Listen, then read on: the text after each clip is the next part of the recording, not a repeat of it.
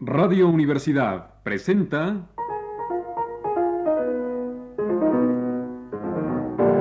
El Rincón de los Niños, un programa de Rocío Sanz.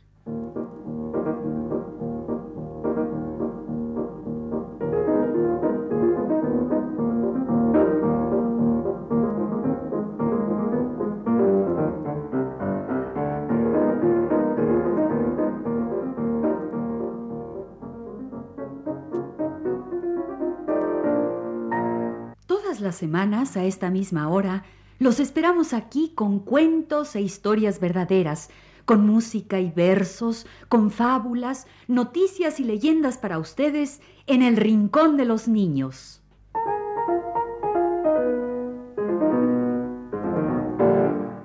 Hoy vamos a hablarles de dos grandes escritoras de cuentos para niños, Fernán Caballero y Carmen Lira. Fernán Caballero es el nombre que usó una gran escritora española del siglo pasado, doña Cecilia Burl de Faber, que así se llamaba. Doña Cecilia, para escribir sus cuentos, se puso otro nombre, el de Fernán Caballero, un seudónimo.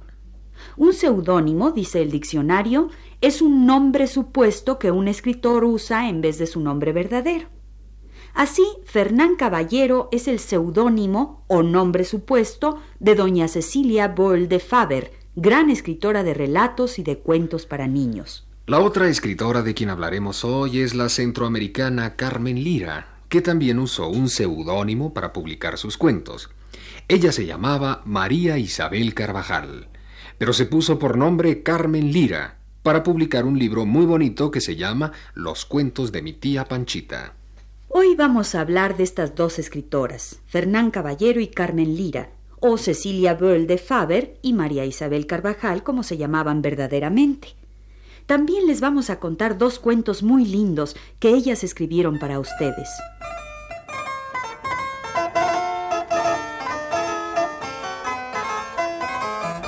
Recordemos a Fernán Caballero, a la abuelita Cecilia, como nos la describe un amigo suyo que la trató siendo ya viejecita. Tenía más de setenta años y era entonces una viejecita pequeña, con una boca roja y fresca, cual si tuviera quince años, y una dentadura blanca, pareja y limpia como las teclas de un piano. Tenía los ojos azules muy alegres, la tez era nacarada con algunas arrugas, los cabellos blancos. Llevábalos formando cocas, con dos risitos sobre las sienes, de aquellos risitos que llamaban nenes en el tiempo de las peinetas y los trajes de medio paso.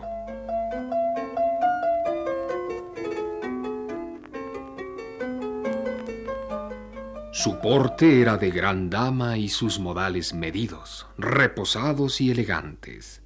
Vestía ordinariamente de negro con gran sencillez, pero con suma pulcritud y esmero. Solía decir Las jóvenes se arreglan para parecer bien, y las viejas debemos arreglarnos para no parecer mal.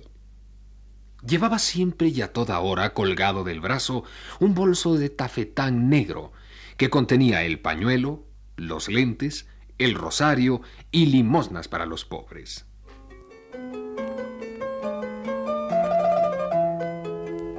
Así era en el siglo pasado la abuelita Cecilia, la que escribió tantos cuentos lindos para niños con el seudónimo de Fernán Caballero. Hoy les contaremos uno y ya les iremos contando todos los demás. También hoy les vamos a contar un cuento de Carmen Lira, la escritora costarricense de los cuentos de mi tía Panchita, que son bien lindos. La María Isabel Carvajal, que volvió a contar, a la manera nuestra, los viejos cuentos europeos, y que además inventó tantos otros cuentos como los de Tío Conejo, que es un gran personaje. Pero hoy no nos toca hablar de conejos, nos toca hablar de una hormiguita y de una cucarachita, en dos cuentos que vamos a contarles, uno de Fernán Caballero y el otro de Carmen Lira. En realidad, como ustedes se darán cuenta, son el mismo cuento, pero qué bonito lo cuenta cada una de nuestras escritoras.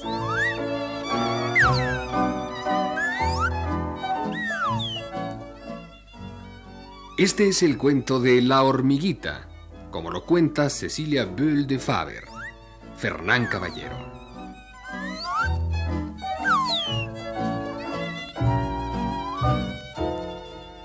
Una vez una hormiguita tan primorosa, tan concertada, tan hacendosa, que era un encanto. Un día que estaba barriendo la puerta de su casa, se halló un ochavito, una monedita de cobre. ¡Ay! ¿Qué haré con este ochavito? ¿Compraré piñones? No, que no los puedo partir. ¿Compraré merengues? No, que es una golosina. Pensólo más y se fue a una tienda donde compró un poco de arrebol. Se lavó, se peinó, se aderezó, se puso su colorete y se sentó en la ventana. Ahí va la hormiga con su paraguas y recogiéndose las enaguas. Ahí va la hormiga con su paraguas y recogiéndose las enaguas. Porque el chorrito la salpicó y sus chapitas le despintó. Porque el chorrito la salpicó y sus chapitas le despintó.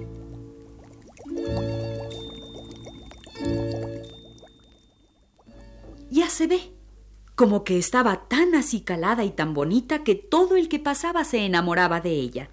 Pasó un toro y le dijo Hormiguita, ¿te quieres casar conmigo? ¿Y cómo me enamorarás? El toro se puso a mugir. La hormiguita se tapó los oídos con ambas patas y le dijo Sigue tu camino que me asustas, me asombras y me espantas. Y lo propio sucedió con un perro que ladró. Un gato que maulló. Un cochino que gruñó. Y un gallo que cacareó. Todos causaban alejamiento a la hormiga.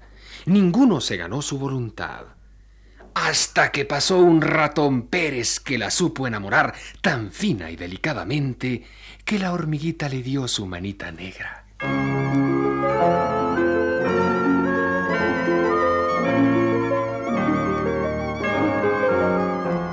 Vivían como tortolitas y tan felices que de eso no se ha visto desde que el mundo es mundo.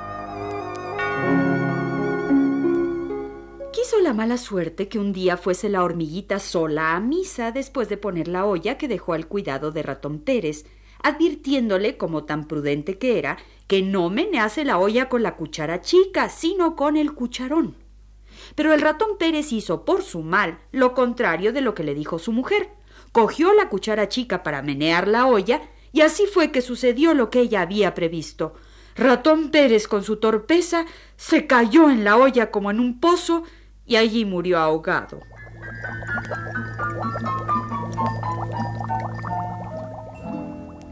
Al volver la hormiguita a su casa, llamó a la puerta. Nadie respondió ni vino a abrir. Entonces se fue a casa de una vecina para que la dejase entrar por el tejado. Pero la vecina no quiso y tuvo que mandar por el cerrajero para que le deserrajase la puerta. Fuese la hormiguita en derechura a la cocina, miró la olla y allí estaba. ¡Qué dolor! El ratón Pérez ahogado dando vueltas sobre el caldo que hervía. La hormiguita se echó a llorar amargamente. Vino el pájaro y le dijo ¿Por qué lloras? Porque ratón Pérez se cayó en la olla. Pues yo, pajarito, me corto el piquito. Vino la paloma y le dijo ¿Por qué, pajarito, te has cortado el pico? Porque el ratón Pérez se cayó en la olla y que la hormiguita lo siente y lo llora. Pues yo, la paloma, me corto la cola. Cucurrucucú. Dijo el palomar. ¿Por qué tú, paloma, cortaste tu cola? Porque el ratón Pérez se cayó en la olla y que la hormiguita lo siente y lo llora y que el pajarito cortó su piquito y yo, la paloma, me corto la cola. Pues yo, palomar, me voy a derribar. Dijo la fuente clara. ¿Por qué, Palomar, te vas a derribar? Porque Ratón Pérez se cayó en la olla y que la hormiguita lo siente y lo llora y que el pajarito cortó su piquito y que la paloma se corta la cola y yo, Palomar, voyme a derribar. Pues yo, Fuente Clara, me pongo a llorar. Vino la infanta a llenar la cántara. ¿Por qué, Fuente Clara, te pones a llorar? Porque Ratón Pérez se cayó en la olla y que la hormiguita lo siente y lo llora y que el pajarito se cortó el piquito y que la paloma se corta la cola y que el palomar fuese a derribar y yo, Fuente Clara, me pongo a llorar. Pues yo que soy infanta, romperé mi cántara. Y yo que lo cuento, acabo en lamento. Porque el ratón Pérez se cayó en la olla y, que, la hormiguita, lo siente y lo llora.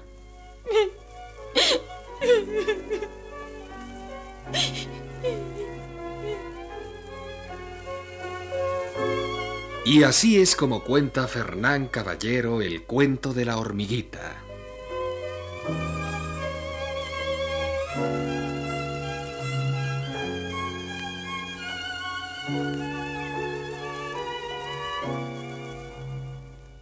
Veamos ahora cómo la hormiguita se ha convertido en cucaracha en uno de los cuentos de mi tía Panchita de Carmen Lira.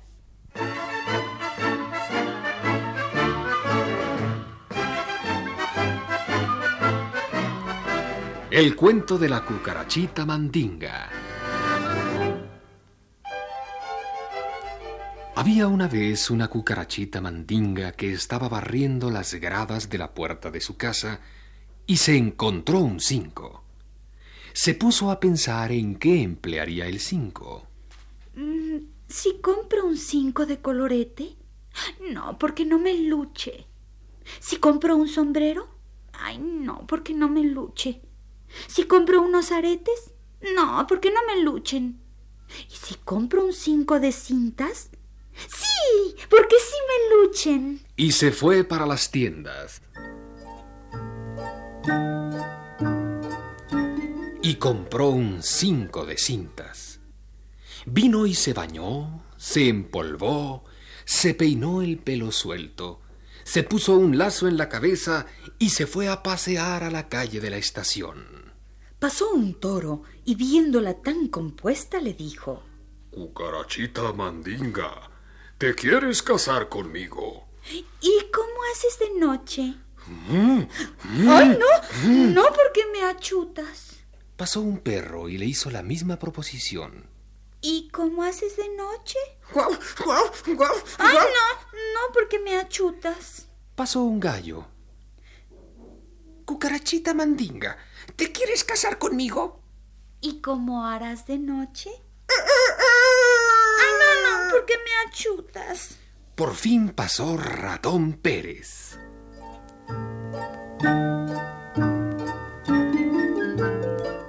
La cucarachita se le fueron los ojos al verlo. Parecía un figurín, porque andaba de levita, tirolé y bastón. Se acercó a la cucarachita y le dijo con mil monadas. Cucarachita mandinga, ¿te querés casar conmigo? ¿Y cómo haces de noche? a la cucarachita le agradó aquel ruidito. Se levantó de su asiento y se fueron de bracete, bien agarraditos del brazo.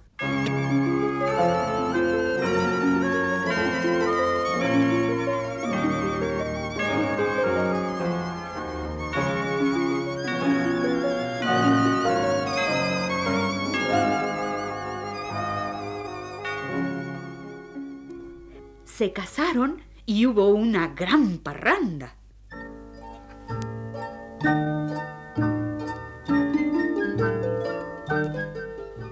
Al día siguiente, la cucarachita, que era muy mujer de su casa, estaba arriba desde que comenzaron las claras del día, poniéndolo todo en su lugar.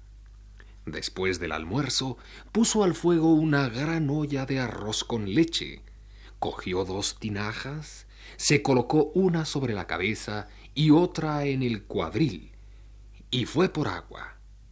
Antes de salir le dijo a su marido Véame el fuego y cuidadito con golosear en esa olla de arroz con leche. Pero apenas hubo salido su esposa, el ratón Pérez le pasó el picaporte a la puerta y se fue a curiosear en la olla. Metió una manita y la sacó al punto. ¡Curachas, que me quemo! Metió la otra.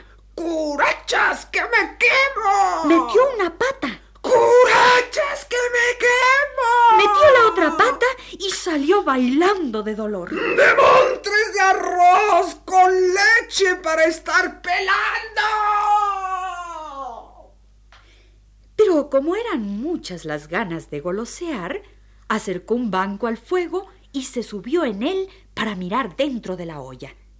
El arroz estaba hierve que hierve, y como la cucarachita le había puesto queso en polvo y canela, mmm, salía un olor que envidiaba. Ratón Pérez no pudo resistir y se inclinó para meter las narices entre aquel vaho que olía a gloria.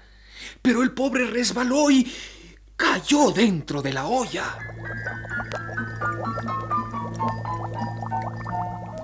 Volvió la cucarachita y se encontró con la puerta atrancada. Tuvo que ir a hablarle a un carpintero para que viniera a abrirla.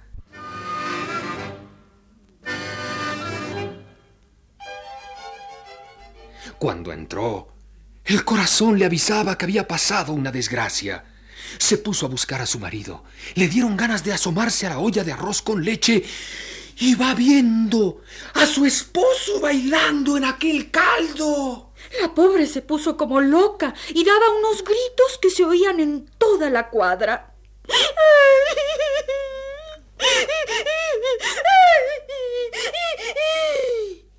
Las vecinas la consideraban, sobre todo al pensar que estaba tan recién casada.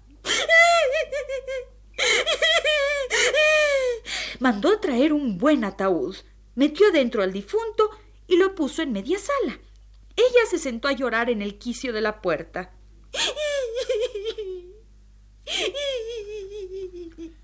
Pasó una palomita.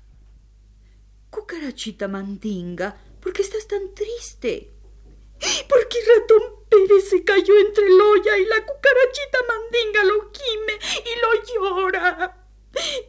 Pues yo, por ser palomita, me cortaré una alita. Dijo el palomar.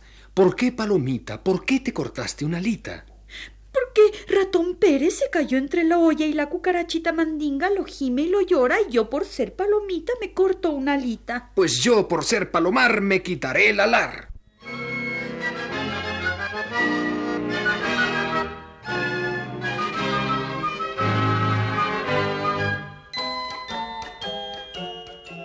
Pasó la reina. Palomar, ¿por qué te quitaste el alar? Porque ratón Pérez se cayó entre el olla y la cucarachita mandinga lo gime y lo llora, y la palomita se cortó una alita, y yo por ser palomar me quité el alar. Pues yo por ser reina me cortaré una pierna.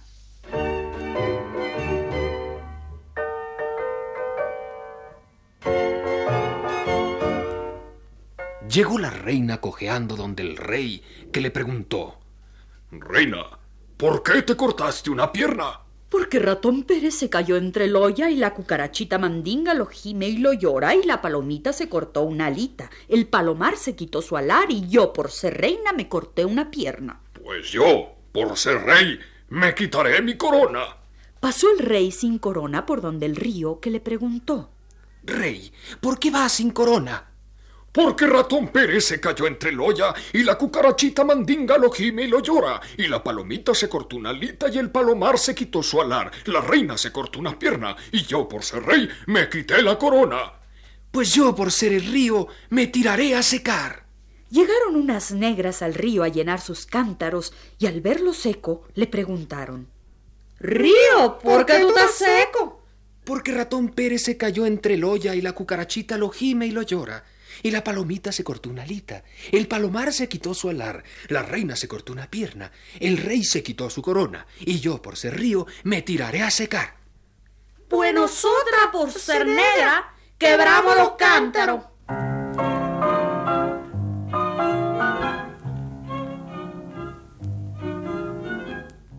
Pasó un viejito.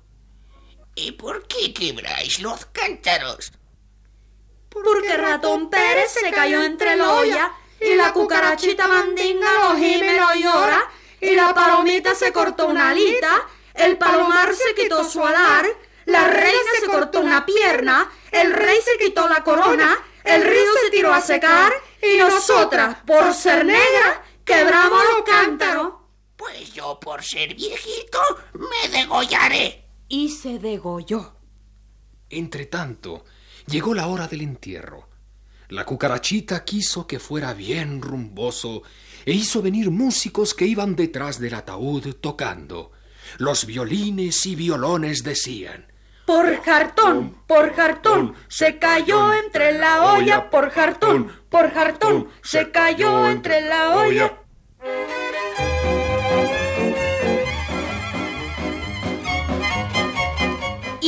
Meto por un huequito y me salgo por otro para que ustedes me cuenten otro.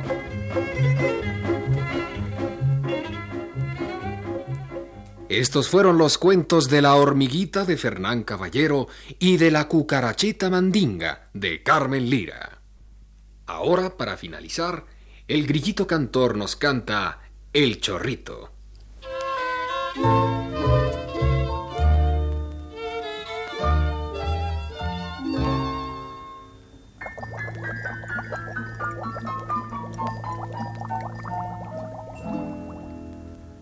La gota de agua que da la nube como regalo para la flor. En vapor se desvanece cuando se levanta el sol y nuevamente al cielo sube hasta la nube que la soltó. La gotita sube y baja, baja y sube al compás de esta canción. Allá en la fuente había un chorrito, se hacía grandote, se hacía chiquito. Allá en la fuente había un chorrito, se hacía grandote, se hacía chiquito. Estaba de mal humor, pobre chorrito, tenía calor. Estaba de mal humor, pobre chorrito tenía calor.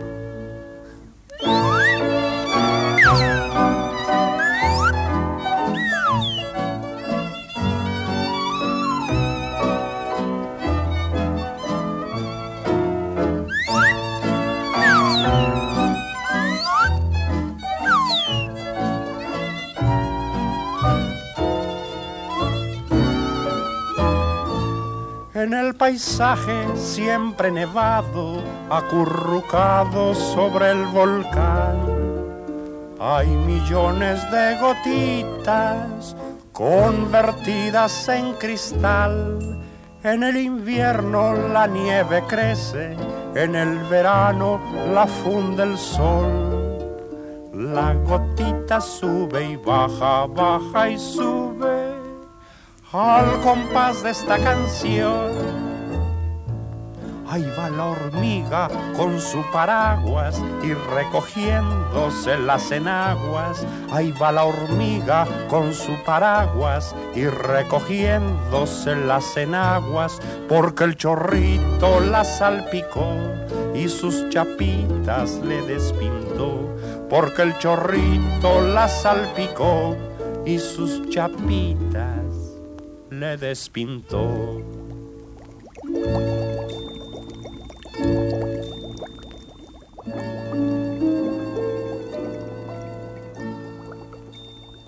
Este ha sido El Rincón de los Niños. Un programa de Rocío Sanz.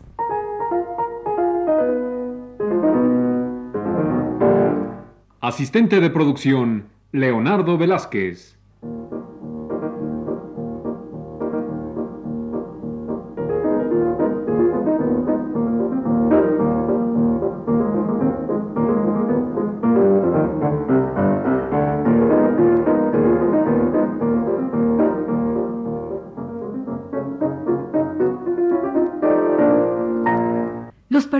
Participantes en este programa les damos las gracias por su atención y los invitamos a estar con nosotros todas las semanas a esta misma hora. Realización técnica de Alfonso Moreno en las voces de Ana Ofelia Murguía, Luis Heredia y Germán Palomares Oviedo.